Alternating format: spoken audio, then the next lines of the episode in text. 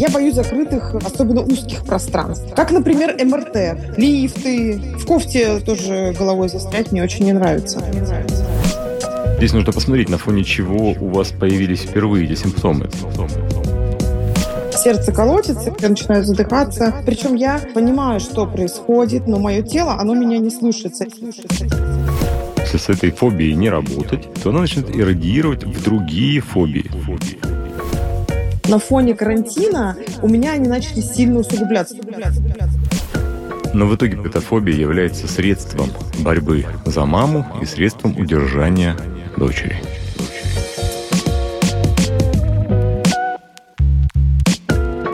Здравствуйте, это подкаст «Страхи». Мы продолжаем наш сезон детских травм.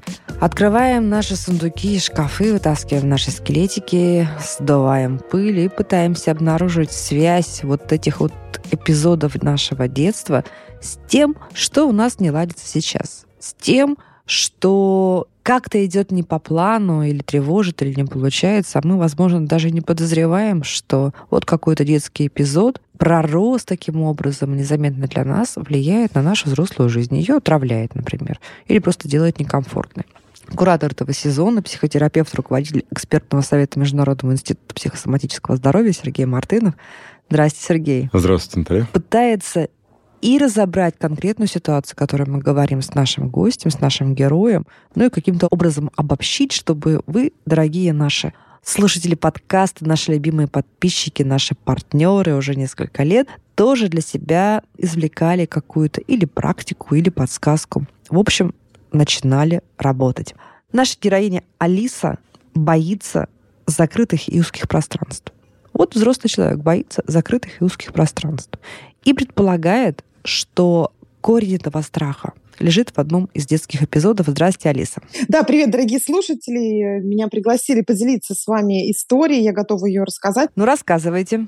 Что случилось в детстве? В детстве много чего случалось, но вот э, то, что на сегодня, да, и то, что я связываю с какими-то своими детскими травмами. Я боюсь закрытых, особенно узких пространств. Вот откуда это? Вот в упор, вот, честно говоря, не знаю. Но вот попробую поразмышлять. Да, а давайте как-то... сначала попробуем описать, что за пространство. Вот закрытое и узкое. Как что? Как, например, эм эр тэ, да? Остановка О, поезда да, в метро. Так кто не боится лифты. эм эр тэ? Подождите, стоп, Алис. Мне кажется, знаю, все нормальные люди боятся эм эр тэ. Им становится не очень комфортно. Вот в эту дуру тебя загоняют в какую-то... И ты сидишь. Нет, ну как лежишь. Говорят специалисты, в эм эр тэ очень многие люди спят. Я непосредственно их боюсь, то есть у меня внутри начинается вот эта история, что я начинаю задыхаться. А, мне прям, прям физиологически очень тяжело, да? Да. Mm-hmm. Да, мне, я не, не, не могу там никак спокойно находиться. Вы знаете, тут есть и плюс, и минус. Те люди, которые спят в эм эр тэ, например, я, они начинают во сне ворочаться, и это тоже очень плохо для эм эр тэ. Нормально вы спите вообще, Сергей. Да. Вообще говоря, интересная штука эм эр тэ. Схрапнул на боку. Действительно, заезжаешь в такое темное пространство. Как в гроб. Некоторых это ассоциируется с гробом даже. При этом есть возможность сообщить о том, что происходит с помощью какого-то специального прибора, но... Есть еще дополнительные негативные факторы, которые воздействуют. Это громкий звук, который иногда подавляется наушниками, иногда не полностью mm-hmm. подавляется, но он очень-очень громкий на самом деле. Но я думаю, у Алисы точно не было аппарата эм эр тэ в детстве, да, потому что это не так давно появилось. Не, аппарата не было эм эр тэ. В детстве что были? Какие-то застревания в лифте были. У меня тоже были, честно говоря, различные разговоры с психологами. Я там вела даже психологические подкасты, вот разбирала mm-hmm. все эти mm-hmm. темы. Я даже доходила до внутриутробной истории, когда еще там маленькая я была, может быть, как-то вот где-то я там застряла. Ой, ну, сейчас ну, раз, сейчас нам расскажете. Это, это уже, да, я, я, я обожаю эти истории. Но давайте все-таки сейчас закончим с тем, чего вы боитесь сейчас, кроме эм эр тэ, и каких еще узких и закрытых пространств. Я даже скажу, наверное, так, что мне мешает жить. То есть если эм эр тэ, mm-hmm. в принципе, это неприятная история, но я делаю ее не каждый день, да, mm-hmm. и у меня есть определенные техники, какие-то проходы ее, хотя все равно неприятно. Я боюсь, допустим, вот ехала я в трамвае, а трамвай остановился, свет погас, двери почему-то не открываются. И вроде бы все нормально, там люди как бы не такое закрытое узкое пространство. Окна есть, у меня начинается да? вот эта паника. Да. Вы там не одна, и есть окна. Да, но у меня начинается паника, потому что все закрыто, я начинаю думать, как бы мне оттуда вырваться. Сердце колотится, и вот начинает вот эта штука. Причем я понимаю, что происходит. У меня есть практики работы с этим, но мое тело, оно меня не слушается. И это основная моя проблема. То же самое в метро. Не дай бог, поезд остановится на тридцать там, секунду на минуту, и у меня начинается вот опять же эта история. Что с ней делать? Иногда ее получается прожить, иногда это очень сложно сделать. Ну, естественно, как-то я там долго не застревала, благо в таких местах. В кофте тоже головой застрять мне очень не нравится. Да я начинаю нервничать и дергаться. Да, то есть это себе. Как будто... Мне кажется, эти темы, они, ну, не то что усугубляются, но если ими не заниматься, они начинают угу. прогрессировать, да. Точно, Алиса, это я всегда говорил, что если с этой фобией не работать, с одной какой-то изолированной фобией, то она начинает иррадиировать в другие фобии. То есть подключать к себе еще какие-то угу. страхи, другие ситуации, другие техногенные или там, психогенные какие-то ситуации, которые у вас тоже начинает возникать страх. Поэтому с этой ситуацией, конечно, нужно работать и нужно эту фобию победить. Сергей, а можно вот мы послушаем, как Алиса уже с этим работала? Или вам это не нужно сейчас ну, для бы, вашего профессионального... Я сказать... бы три здесь задал вопроса. Да? Давай. Первый, действительно интересно, раскройте, пожалуйста, Алиса, насколько широко сейчас иррадиировала эта фобия, сколько вообще ситуаций таких видов, да, в которых вы испытываете страх. Как застревание страх. Головой в кофте, да, да например. Это будет, наверное, интересно услышать нашим слушателям, да, которые да, себя да, да. где-то услышат в подобных ситуациях. Второе – это то, какие вы испытываете переживания, да, мысли, чувства и действия, которые у вас в этих ситуациях. Ну и третье – небольшой рассказ о том, какой путь вы проделали уже до сегодняшнего дня в плане вот, лечения да, или борьбы с этими фобиями. И дальше мы с вами проведем несколько интервенций, которые позволят нам с вами существенно редуцировать этот симптом. Отличный план. Давайте начнем с того, что я с этим делала. Естественно, я там Хорошо. занималась с психологом на эту тему, как-то обсуждали мы все эти истории. Ну, я не знаю, честно говоря, мои какие-то вот работы с психологами, они мне, как показалось, наоборот, расковыряли всю эту тему. Плюс mm. вот когда у меня был проект по подкастам, я очень много там записывала тоже разных психологов, mm-hmm. брала какой-то их опыт. В том числе я несколько подкастов записывала тоже по именно вот этим э, паническим атакам, и у всех очень разные инструменты. Ну, я не скажу, что я все их пыталась применять на сегодня, допустим. Я просто живу на первом этаже, как бы, чтобы минимизировать вот эти вот лифты, да, там, как бы, использование их. Там, единственное, когда я хожу к родителям в гости, ну, как-то с лифтами, то знаете, сейчас попроще. То есть вы решили приспособить, приспосабливать да, жизнь к себе, подстраиваться. Да, да, да, да, это называется да, избегающее да, поведение. Да, это один из симптомов да. фобии. Когда человек организовывает свою жизнь таким образом, то есть не чтобы ли... не сталкиваться. То есть это не решает проблему, Сергей, да? Конечно, это mm-hmm. скорее усугубляет проблему. Усугубляет проблему. Так, а вот вы говорили, что вы там расковыряли вплоть до попыток найти какую-то внутриутробную ситуацию. Это да, у меня была сделали? такая история, как бы один психолог предполагал, что как бы да, во время рождения были какие-то такие условия, в которых там я могла застрять там в родовых путях, например. И, исходя вот из этого, вся эта как бы ситуация случилась, могла случиться. Ну, то есть это где-то, где-то там вообще, то есть это все зарыто и находится более глубоко, нежели вот мы это раскапываем. Потому что не совсем понятно было, откуда это пошло. Но меня в детстве не запирали в кладовках. Ну, застревала, да, там, сколько мне было, лет шесть, застревала я с родителями в лифте, да, в очень узком. Ну, как бы, не знаю, в подвал-то я, правда, спускалась, помню, маленькая, когда была у бабушки, спускалась в подвал там за всякими этими картошкой, морковкой. Еще Конечно, чем-то. Было немножко боязно, да? Но вы спускались, ну, преодолевали да, этот страх. Да. Ну, как преодолевала? Я была маленькая, бабушка сказала спуститься, я спустилась. Вы решили задачу, несмотря на то, что были какие-то негативные переживания. Да, я иногда, кстати, думаю, и мы тоже об этом разбирали с терапевтами по поводу того, что иногда мне выгодно находиться в этом страхе. Но это, это очень сложно было разобраться, и Ох ты, а я туда не, не в, совсем в, зашла. В типа, ну, типа, мне выгодно. Какая я не знаю, вот как выгода? бы... Я как раз пыталась найти, какая может быть мне выгода, там, не знаю, при застревании там, поезда в метро uh-huh. впадать в паническую атаку. То есть это происходит вне меня. У меня есть инструмент, у меня стоит специальное приложение.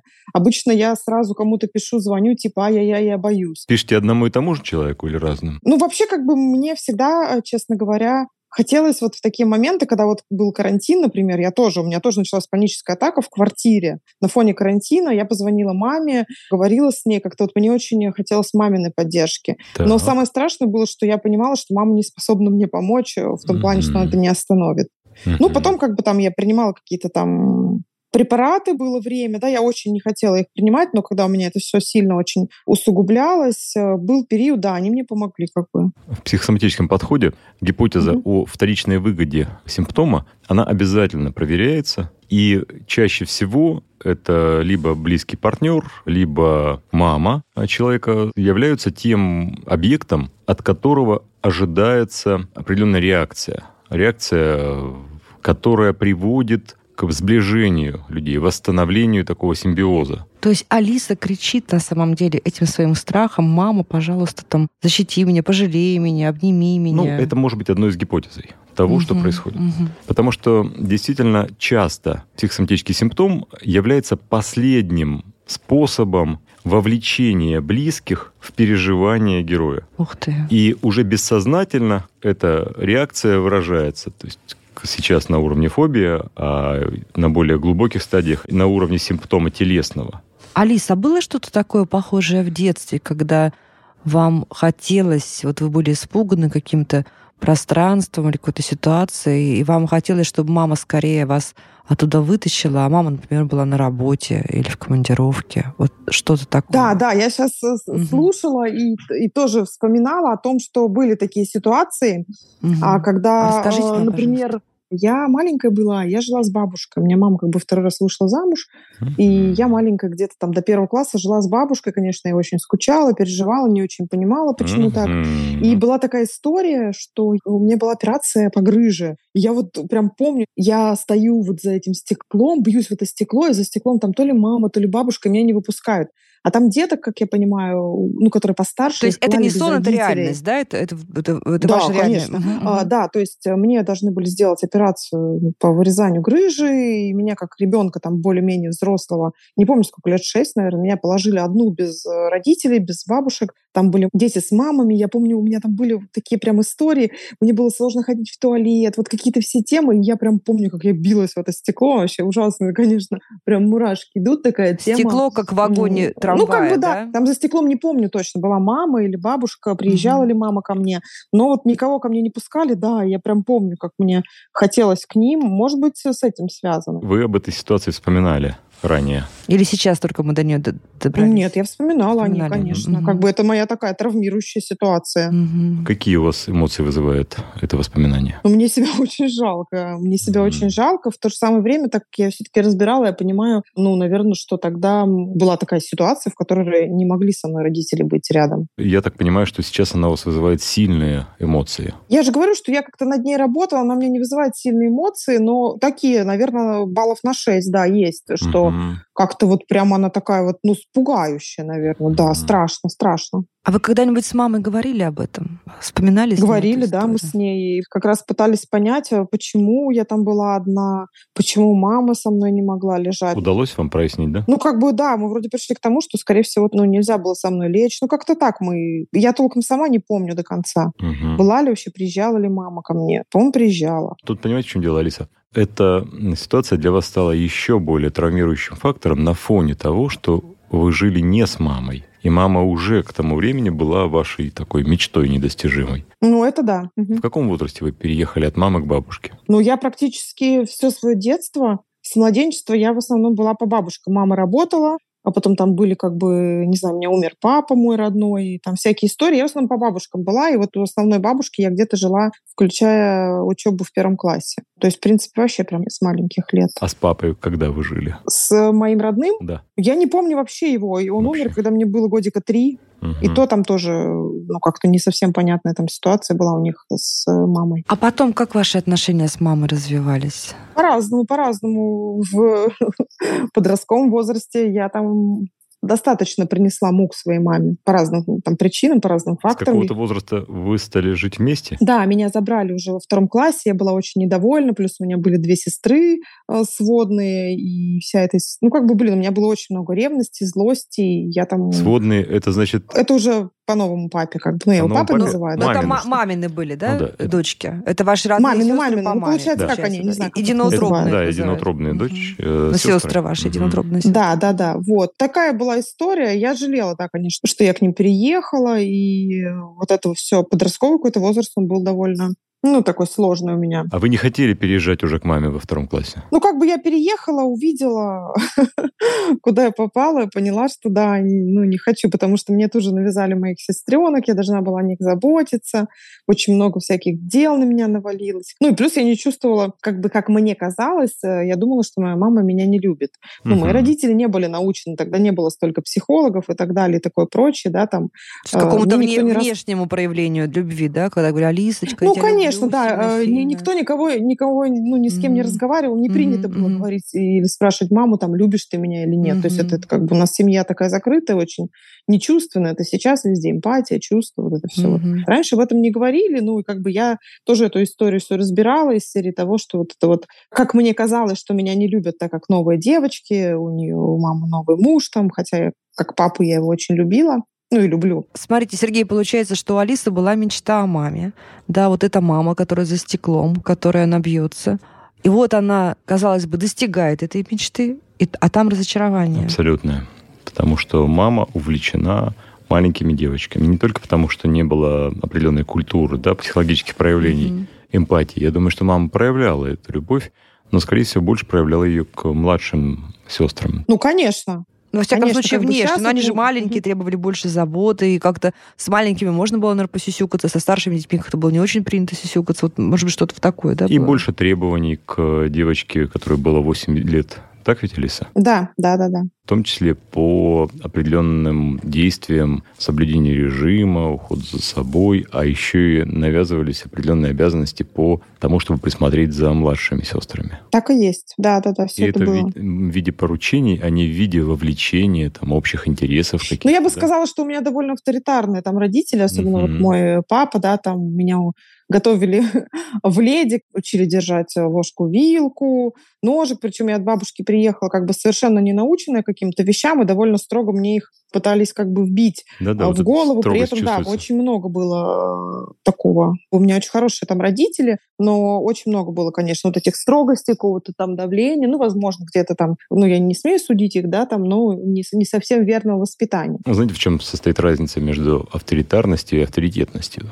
Для того, чтобы получить авторитет, родители должны разъяснить ребенку, что, для чего он делает, да, и как это ему поможет в его же целях, да, в его задачах. А авторитарные родители, они говорят, вот делаешь так, и не важно, что ты об этом там вырастешь, думаешь, что поймешь. Ты чувствуешь. Да.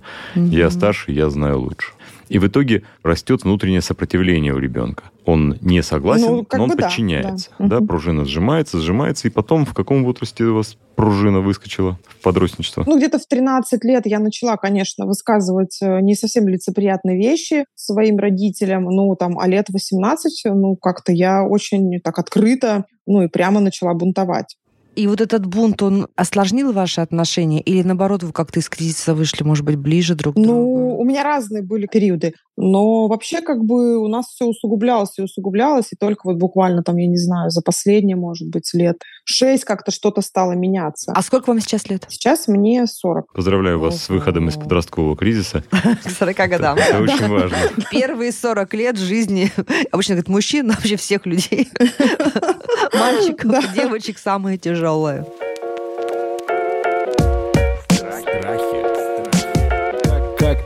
Использовать страх во благо. Когда впервые появились симптомы фобии? Знаете, фобии у меня вот как раз и появились-то вот эти все где-то лет шесть назад.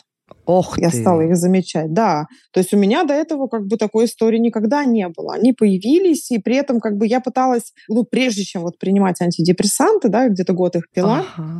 А, причем я к ним пришла, говорю, что вот я очень много посетила психотерапевтов, проверялась, там нет ли у меня каких-то там расстройств. Ну, то есть у меня как бы, да, ну, то есть я здоровый человек психически. Ну, я имею в виду, как говорится. Алис, если вам назначены были антидепрессанты, значит, была депрессия? Нет, депрессии у меня не было. Я прошла очень много различных неврологов, психотерапевтов именно по поводу панических атак, потому угу. что на фоне карантина у меня они начали сильно усугубляться. То есть если раньше я могла как-то вот с помощью там антипаники приложения, с помощью там, допустим, пойти с мамой на эм эр тэ, например, меня за ногу держала, я кое-как справилась. Плюс там мне психологи дали определенные инструменты, да, которые нужно применять. Не открывать глаза во время эм эр тэ, дышать, постоянно думать о том, как здорово будет, что я это пройду. Но у меня это усугублялось на физическом уровне. То есть я просыпаюсь ночью, и у меня вот эта история. Я вдруг начинаю задыхаться. Плюс мне самое страшное еще почему-то вот это все как-то совместно с узкими пространствами и с паническими атаками связано дыхание. Я очень боюсь задохнуться. То есть если я болею, и вдруг я кашляю, для меня самое страшное, что я задохнусь. Ну и все как-то вместе это стало усугубляться, и я прошла очень много разных специалистов, которые мне предлагали вот там разные таблетки. Я отказывалась и сказала, что я не хочу это принимать. И потом уже в итоге я нашла одного врача, которому доверилась, и с ней прошла вот этот курс антидепрессантов угу. с учетом, что я пойду на дальнейшие тренинги по паническим атакам. Ну, я, кстати, так и не пошла на тренинги. Наверное, были антидепрессанты с противотревожным эффектом. Есть такие. Ну, там какие-то мы взяли самые-самые лайтовые, потому что я очень против вот этих всех историй. Я не, не думаю, что таблетками можно это узнать. Плюс как бы опыт, который я, опять же, говорю на этом своем, ну, вот на проекте с психологами получила, да, они все говорили о том, что, в принципе, как бы, ну, там, таблетками до конца это все, ну, не то, что до конца, вообще это не вылечить, да. Нужны какие-то там истории. Но таблетки другие помогли вам угу. снять остроту состояния? А, да, я думаю, что да, угу. вполне, потому что сейчас, конечно, вот ну, такого уровня, что там как бы его нету. Сергей, почему так произошло? Почему у Алисы вот эта травма детская так долго дремала, дремала, дремала, и вдруг шесть лет назад вырвалась? Может быть, это наоборот, то есть, ну, к исцелению, к незамалчиванию? Или нет? Как, как ну, здесь нужно посмотреть, смысла? На фоне чего у вас появились впервые эти симптомы. То есть я правильно понимаю, что у вас была какая-то паническая атака в каком-то закрытом месте, и с этого все началось, или нет? Чаще всего бывает именно так. Нет, они у меня начались, в том-то и дело, как-то не, не... Я бы не то, что сказала, ну да, как неожиданно, то есть я вдруг ночами... Ну, то есть я нервничала что-то как... У меня там какой-то был период, я, в принципе, всю жизнь работаю, у меня был какой-то период, когда у меня что-то не было работы, и вот я очень много думала, и мне кажется, вот на фоне этого могло как-то все это вылезти. То есть был какой-то период, ну, судя по всему, такой все-таки депрессивный. Ну, я не знаю, что есть депрессия. Я очень активный такой человек. У меня бывают какие-то состояния, когда мне что-то не нравится. Но я бы не сказала, что у меня прям были какие-то такие прям сильные депрессии. Но вы не работали, я правильно услышала? Ну, у меня был период не работы, да. Я скорее не депрессовала. Я никогда не депрессую в таких ситуациях, как-то что-то делаю. Я просто тревожилась. Я очень тревожилась за будущее, не знала, что мне делать. То есть, да, да, на, на тревожных состояниях. Я бы так это больше назвала. Ага. Ну, не знаю, там депрессия, наверное, вряд ли это можно назвать. Долго я видела вы, депрессивных долго людей. Долго вы не работали? Ну, где-то год, наверное. Ну, вот. То как я не работала, не работала постоянно, я бы то сказала. То есть были какие-то есть, проекты какие-то... у вас, да? Да, у меня были какие-то небольшие проекты, подработки. Ну, я люблю работать на работе, когда я знаю, когда я точно получу зарплату. Ну, то есть не давали uh, чувство ну, стабильности какой-то, да, уверенности. Да, да, да, mm-hmm. да, вы правы полностью, да. Это было перед пандемией или во время пандемии? Это было до пандемии у меня началось, а во время пандемии уже вот на фоне вот этих каких-то там бронхита или чего-то у меня это начало прям очень сильно усугубляться. Ну и, наверное, ковидом тоже вы переболели? А самое интересное, что я ковидом не переболела. Я заперлась на три месяца дома со своей человек. Дочкой. Да, не, не, нет, я сейчас уже перебол... потом переболела. Но mm-hmm. в тот момент, когда все начали вот болеть, я не пускала никого к себе, то есть мы сидели дома с ребенком. Вы так хорошо изолировались? Да, мы закупились продуктами, изолировались. Алиса, сколько, сколько ребенку лет? семнадцать. А, ну то есть взрослый. То есть это никак, да, мы с ней не вместе там, да, мы с ней сидели, и, как mm-hmm. бы вот, и потом я уже перебаливала ковидом, но и мне уже как-то было полегче. Mm-hmm. Полегче, но все равно mm-hmm. вот эти все истории, все равно какие-то у меня были там, может быть, бронхиты, еще что-то. А дочери сейчас семнадцать? Да. А скажите, с дочерью у вас близкие отношения? Я с дочкой выстраиваю такие отношения, которых у меня не было с родителями. Да, да, да, то есть я, я максимально пытаюсь с ней доверительно, да, мы с ней близки, я могу сказать, сказать. А вы с нею делитесь, ну, своими переживаниями, вот фобическими в том числе? В том Историями числе. Вот этими да. вашими. И получали да. ли вы от нее поддержку, эмпатию? Я на самом деле с ней делюсь, но мне именно почему-то вот во время этих панических атак, когда мне дома это случалось, и это было тоже причиной, почему я все-таки решилась именно на лечебную вот эту таблеточную терапию, были связаны с тем, что мне было очень... Мне почему-то казалось, что мне не страшна вроде бы смерть, как мне казалось, мне было страшно сойти с ума и что-то сделать. И мне, когда эта атака начиналась, я начинала очень паниковать, ходить, и, мне, и я боялась, вдруг я нанесу какой-то вред своему ребенку. Я не знаю, откуда это взялось, но мне было страшно именно, что я сойду с ума и сделаю что-то страшное, там, убью ее, например. Я не знаю, откуда это. Вот. Это довольно частый симптом, это называется контрастной навязчивости, когда в ситуации mm-hmm. страха вы боитесь, что вы потеряете самообладание, контроль над собой, да, да, да, и да. сделаете что-то... плохое для себя или для своих близких. Да, это самое страшное было. Поэтому я как-то вот... Ну, я, я не чувствовала, что я мама в этой ситуации. То есть я несу за своего ребенка ответственность, я даю ей безопасность. А тут, блин, какая я мама, если я... Сразу вас заверю, что люди с контрастной навязчивостью никогда не делают то, чего они боятся. О, это классно. Делают другие люди с другими характерами, да. Попробуем найти какой-то выход. Да. Смотрите, получается, что... у вас отношения близкие с дочерью, да, и все-таки, если вот эту гипотезу разбирать дальше, то здесь ее нужно исследовать и в плане того, что этот симптом вам нужен для сближения с мамой, и в плане того, что не получив в детстве вот такой близости, симбиоза, который необходим ребенку с мамой там, в первые годы жизни, вы сейчас выстраиваете этот симбиоз с дочерью, и несмотря на то, что у нее уже там подростковый должен быть конфликт, вы его несколько более интенсивно удерживаете, в том числе и с помощью каких-то бессознательных вот таких психосоматических фобических симптомов. Но это просто гипотезы, я их вам не навязываю. Не, у нас конфликты тоже бывают, конечно, но я максимально их стараюсь, ну, как-то, да, ну, то есть быть более понимающей, нежели моя там мама, например, была там. Угу.